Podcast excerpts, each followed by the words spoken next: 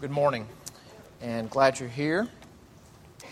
And uh, I think you've picked up on this, but this is the first Sunday of Advent, and uh, it's actually, we don't really follow the church calendar super closely here, but it's the first uh, Sunday of the new church calendar year. It begins with Advent. So uh, we're going to take a break from Romans for this week and the next four weeks and uh, look at some passages that help us think about what we celebrate at Advent, the, the incarnation and uh, if you don't know that term, that's just a kind of a formal term for God becoming a man, incarnate. Uh, God becoming man in, uh, in the person of the Lord Jesus Christ. Now, we're going to be in the Old Testament this morning, and if you don't have a Bible, you can just follow there in the, um, in the bulletin, but Exodus 34. And, uh, you know, this is not what you would typically think of as a Christmas passage, but we're going to see if we can connect the dots by, by the end of it. Um, a question that has been asked of me before, and I like to throw this question out from time to time, is uh, with whom did Jesus use his harshest words? Uh, sometimes he was very comforting, and sometimes he could be very severe. With whom did Jesus use his most severe words? Uh, was it drunks? Was it um, tax collectors? Swindlers? And if you look in the Gospels, it becomes very apparent, and, and, they're all on the same page about this, that he actually, he was very honest with those folks, drunks, tax collectors, prostitutes, whatever. Very honest with them. But his most severe words w- was with a whole other group. Who was it? The Pharisees. The Pharisees. And the reason I bring that up is that the passage we're going to read would have been they would have been completely familiar with this passage. I mean, any devout Jew would know this story, would know this passage, because it's from the Exodus, and that was such a huge part of their story. And it's from the books of Moses, and they sort of park there more than almost any other place. But uh, a Pharisee really might have this memorized, literally know, it, know the story word for word as it's recorded in, in Exodus. And when you look in the Gospels, Jesus makes it apparent that even though you've read this story lots of times, guys, and you know these scriptures, and maybe you know it word for word, you don't understand it. You know, it's always dangerous that, that, you, can, that you can know a story, you can be familiar with it, you, you know how it turns out, you know the characters, and really miss what it means. And I, to, to understand what this passage means is to get a window into what the incarnation is all about. So let's read this Exodus 34, beginning in verse 1.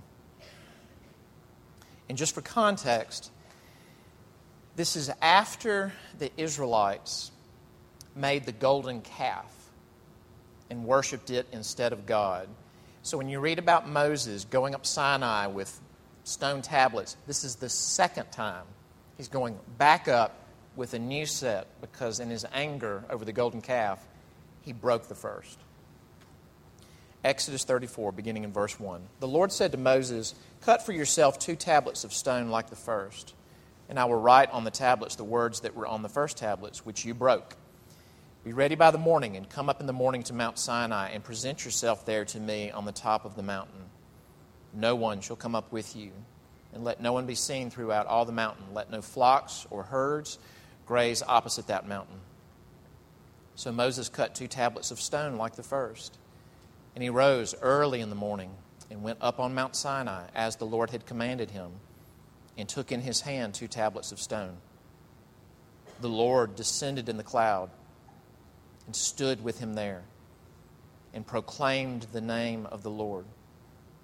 The Lord passed before him and proclaimed, The Lord, the Lord, a God merciful and gracious slow to anger, and abounding in steadfast love and faithfulness, keeping steadfast love for thousands, forgiving iniquity and transgression and sin, but who will by no means clear the guilty, visiting the iniquity of the fathers on the children and the children's children to the third and the fourth generation. And Moses quickly bowed his head toward the earth and worshiped. And he said, If now I have found favor in your sight, O Lord, please let the Lord go in the midst of us.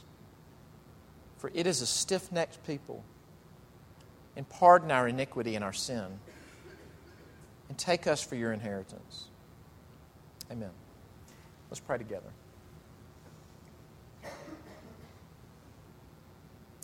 Father, thank you that you've sustained us for another week, and that is no small thing.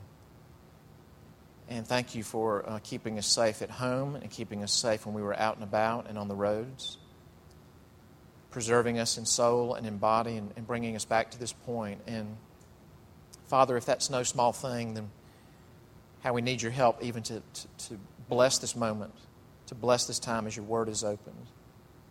Um, if there's something in our ears, in our hearts, in our thinking that would obstruct us hearing you, then would you, would you dig it out and open the way for your word that the King of glory may come in? And we ask this in Christ's name. Amen. Uh, this is kind of a weird question to throw out to a, a big group of people, but let me throw it out. Uh, have you ever experienced a betrayal? And uh, a betrayal, you know, if you, if you ever experience it, you'll know this is not just a bad day, and, and this is not just hitting a bump in a relationship with somebody. But I mean, have you ever had um, a point or a moment or an episode where, where someone that you had entrusted yourself to, that you had made agreements with, um, that you'd really maybe opened your heart to, just uh, betrayed you? And um, it's an awful thing. It's an awful thing to go through. And, you know, if you go through it, it it's going to churn up every bit of you.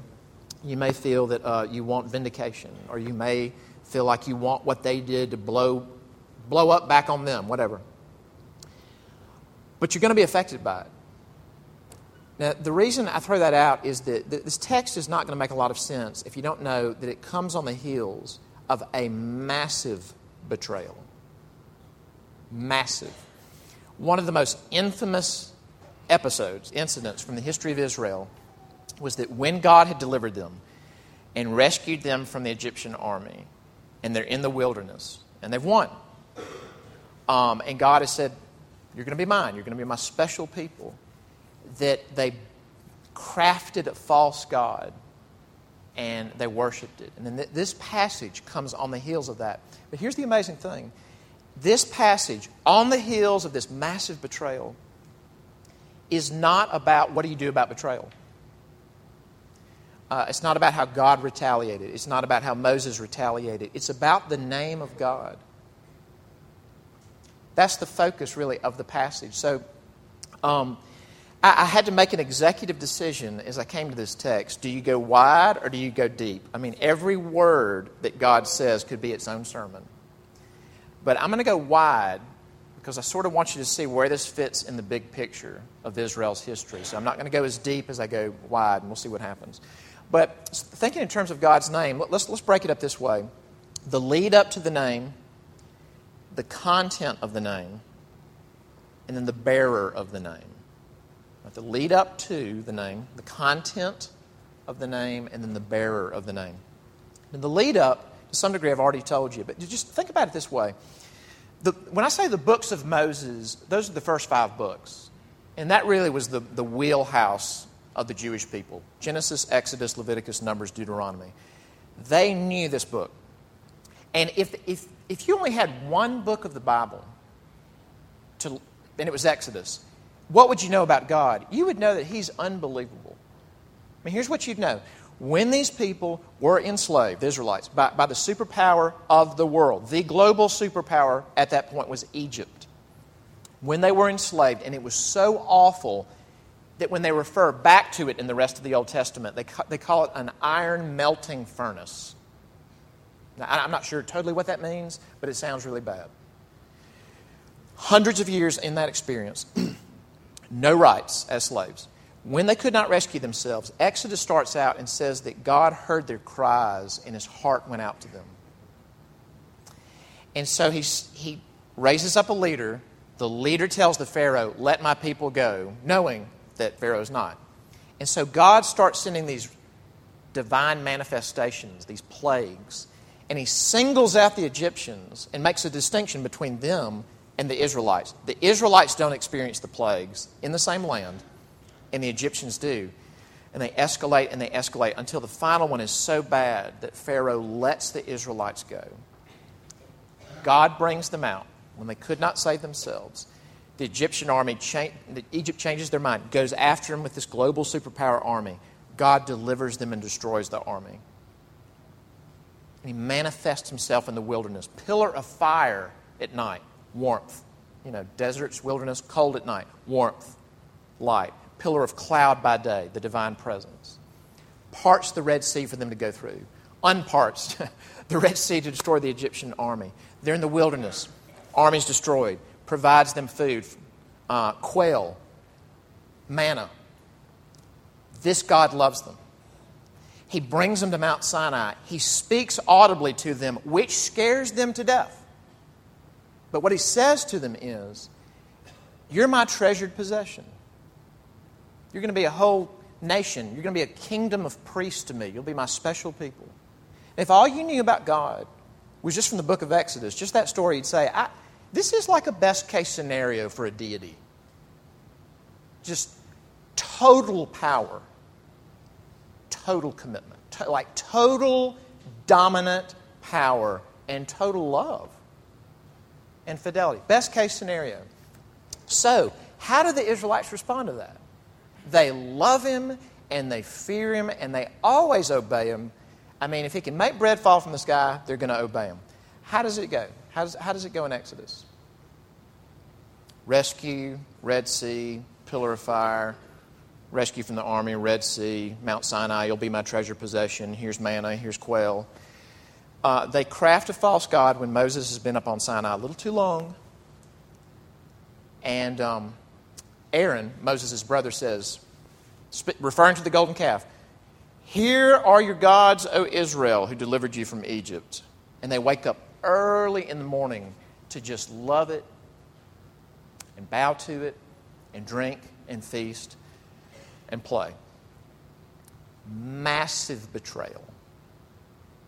Now, how does God respond to it first? Now, under the passage here in the bulletin, I've got some others in italics. This is from the chapter right before, just to kind of give you some context. How does God respond to the betrayal? Look at that first one, 33 3, right under our passage. God says, On the heels of that, go, speaking to Moses, go up to a land flowing with milk and honey. Meaning what? Go into the promised land. But I will not go up among you, lest I consume you on the way, for you are a stiff necked people.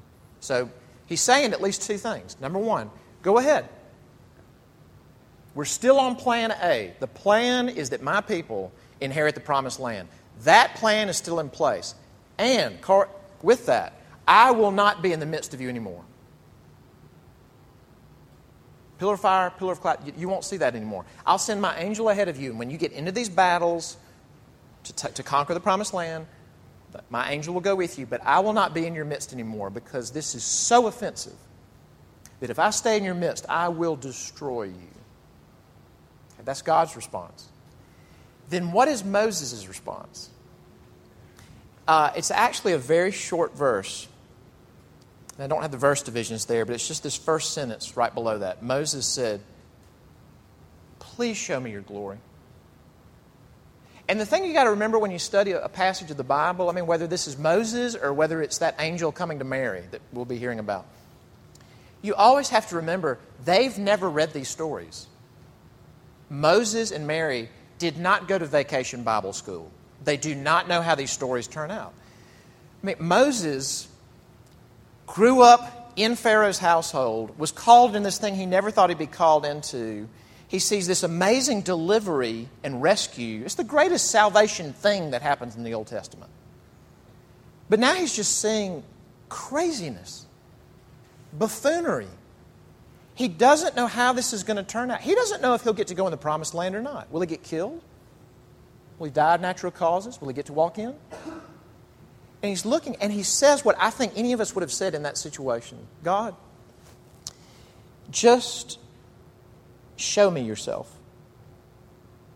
Like, visibly show me yourself. Now, this is, this is really interesting because Moses asks for something visible Show me.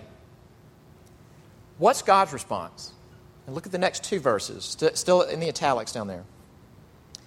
At the end, he says, God says, You cannot see my face, for man shall not see me and live. In other words, strictly speaking, if I do what you're asking me to do, it will kill you. And that's sort of a sobering, humbling thing to hear because something that we talk about, you know, like sometimes sing about in worship is show me your glory, show us yourself, God. well, you know, God is saying to someone here, well, if I did that face to face, you would die. If you saw my face. But then it's as if God says, okay, I, I hear what you're asking for what you want, but I'm going to give you what you need. Here's what you need. Look at the verse right before it. He says, I will make all my goodness pass before you and will proclaim before you my name, the Lord. I'm going to make my goodness pass before you. And if you read the whole story, he says, I'll let you see my back. I'll put you in a rock when I pass by. You won't see my face. But when I go by, the main thing I'm going to do is not so much a display, it's I'm going to tell you my name. Moses is asking for something sight based. And God says, What I'm going to give you is something word based. Now, think about this way. Think about like when a child is convinced that he or she knows what she needs. Like, what I most need is to watch this movie right now. What I most need is a Coke right before I go to bed. And, you know, the parent or the babysitter as the older person knows, what actually what you need is 10 hours of unbroken sleep. If you would sleep for 10 hours, the shalom in our house would increase exponentially. And if you drink a Coke, it will plummet. You know, the parent knows, the authority figure knows, the child feels the need for it, but they're asking for the wrong thing. God, like a parent, sees Moses' distress, and God is upset but he knows what he needs. What do you need? You need my name. Now, you talk about counterintuitive. You think about, like, if I'm unemployed, what is the main thing I need? If my marriage is unhappy, what is the main thing I need? Uh, if someone cheats me in business, what is the main thing I need? And in God's economy, the answer is me. My name is me. God's name in English translations is all caps, Lord, the Lord. When you see it in all caps, that is his personal name, Yahweh. Almost untranslatable. I am that I am. And he's the only one who can use the name. The only one who can say, I am all that God is, is God. What do I need right now? What do I most need? Well, I feel like I need a job or a happier marriage or more finances or, you know, this trial to get the right, whatever. God says, You need my name. All right, so what's the content of the name? He says, I'm, I'm going to proclaim before you my name, the Lord. So Moses goes up early in the morning. By the way, that's an interesting little detail because it parallels what they did with the golden calf. It said they got up, they were so fired up about the golden calf, they got up early to worship it. Started partying early. In a parallel way, Moses gets up early in the morning, goes back up Sinai with the new stone tablets. And what does it say? Verse 5 The Lord descended in the cloud and stood with him there and that's interesting. The text speaks both in terms of him passing by and him standing there. The Lord descended in the cloud and he stood with him there and proclaimed the name of the Lord. Now, what is the name of the Lord? Not to beat this to death, remember the context.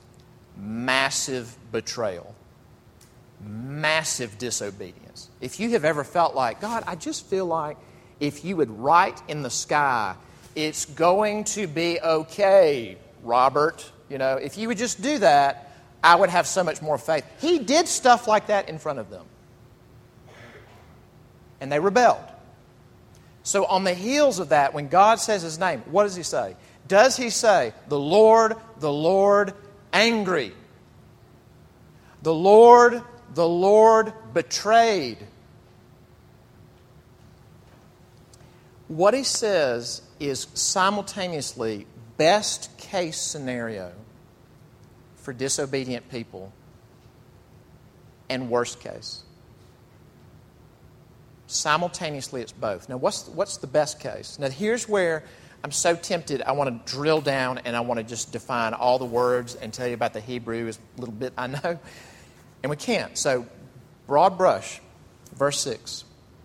The Lord passed before him and proclaimed, The Lord, the Lord. So think Yahweh, Yahweh, a God merciful and gracious, slow to anger, and abounding in steadfast love and faithfulness, keeping steadfast love for thousands, forgiving iniquity and transgression and sin.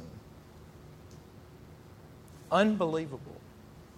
And here's the thing um, some Old Testament scholars would say that may be the most important verse in the Hebrew Bible because it is echoed over and over and over in the rest of the Old Testament. It's in the historic books, it's in the Psalms multiple times, it's in the prophets. Slow to anger, gracious, merciful, abounding in love, compassionate. It says it over and over and over. I'll give you one famous example. Uh, we could g- give a bunch. But, but a famous one, the prophet Jonah, the guy that got swallowed by the whale. Do you know that? You remember that story? When he got swallowed by the whale because he doesn't want to go to Nineveh, the bad city with the bad people, and tell them about God. So he runs from Nineveh, gets swallowed by a whale. Whale vomits him. He kind of takes stock of his life, goes to Nineveh, and he goes in and he doesn't really even give him any good news. He just says, Nineveh's going to be destroyed. Thank you. And uh, the people repent, and God relents from sending this disaster. Well, Jonah doesn't know that. He goes up on a hill to watch this thermonuclear strike on Nineveh that he wants to watch. So he's sitting there ready to watch it, and God relents. And he gets angry. And God says, Do you have any right to be angry about that? And Jonah says, I do. Because I knew that you were gracious and merciful and slow. He's quoting Exodus 34. I knew you would haul off and do this instead of melting them like I wanted you to. Very familiar path. The Pharisees, 100% certain, would know that story and would know that, that wording uh, well. Best case scenario for disobedient people. What's my name? Merciful, gracious, compassionate, abounding in steadfast love.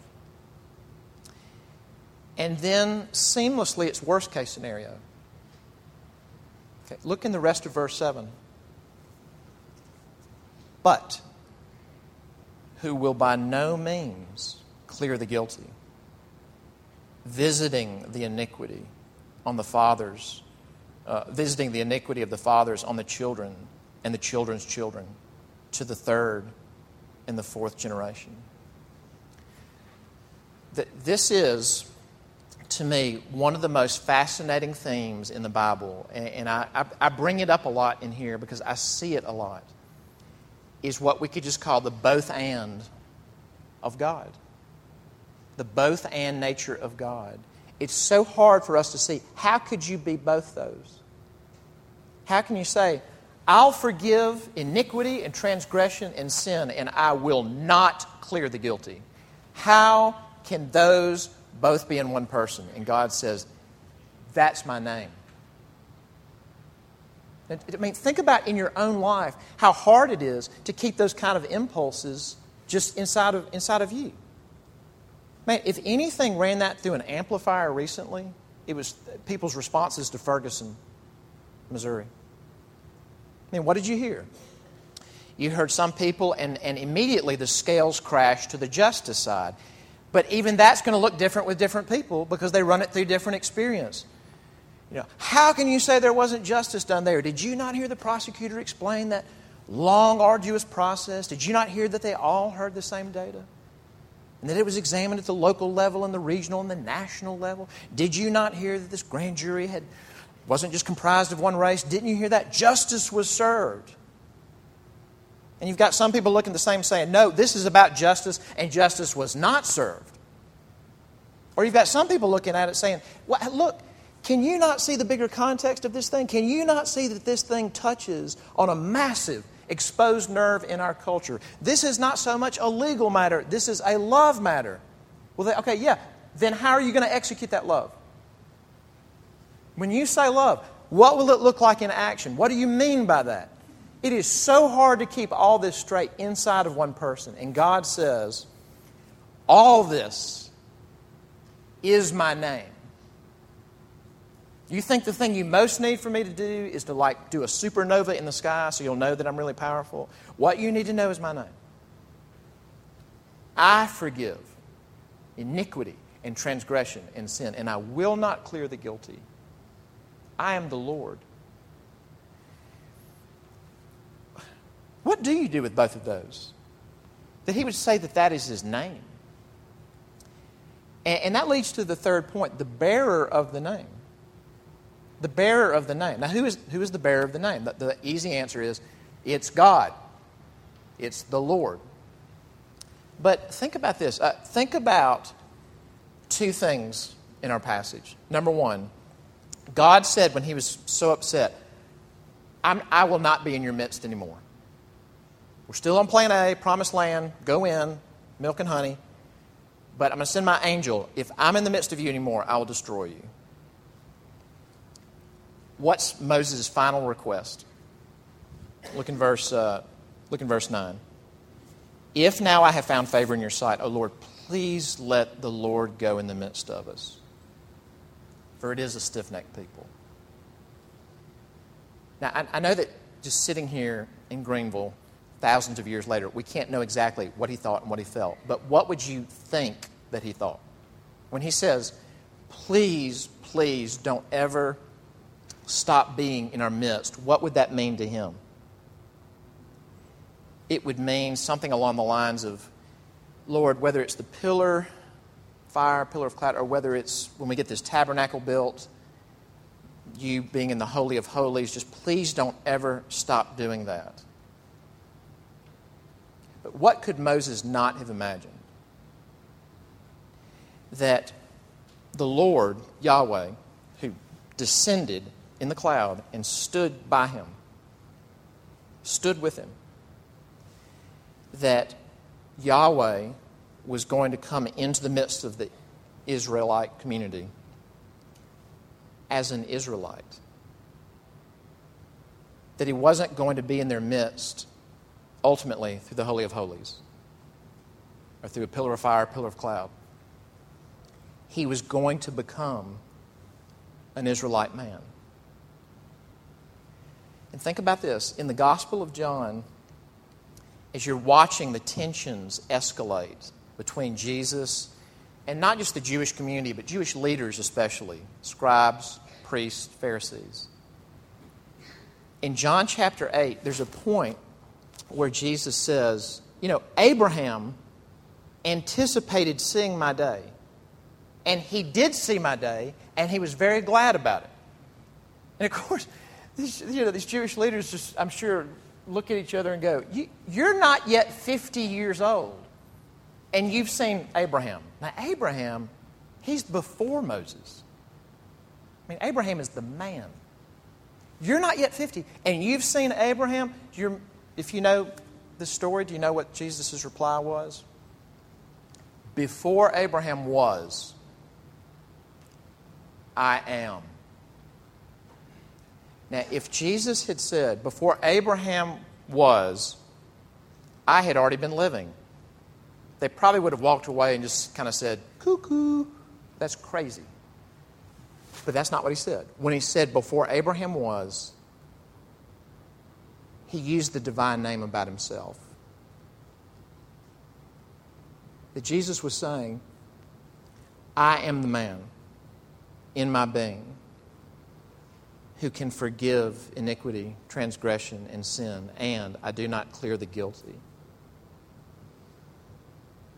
What is the ultimate demonstration of that? I, you know, I said I wish I could just drill down and talk about all this cool Hebrew stuff going on here. Can I say one thing about the Hebrew language in this passage? The verb that's used for forgiving iniquity, transgression, and sin, the verb forgive, is the Hebrew verb for lift. And think about what God is saying. I can lift iniquity, transgression, and sin from my people. I can lift it from you, but I can't clear it. In other words, I can't just say, ah, let's just forget about that. Once I have lifted it, it has to go somewhere. Where does it go? On this one Israelite. And I don't clear him.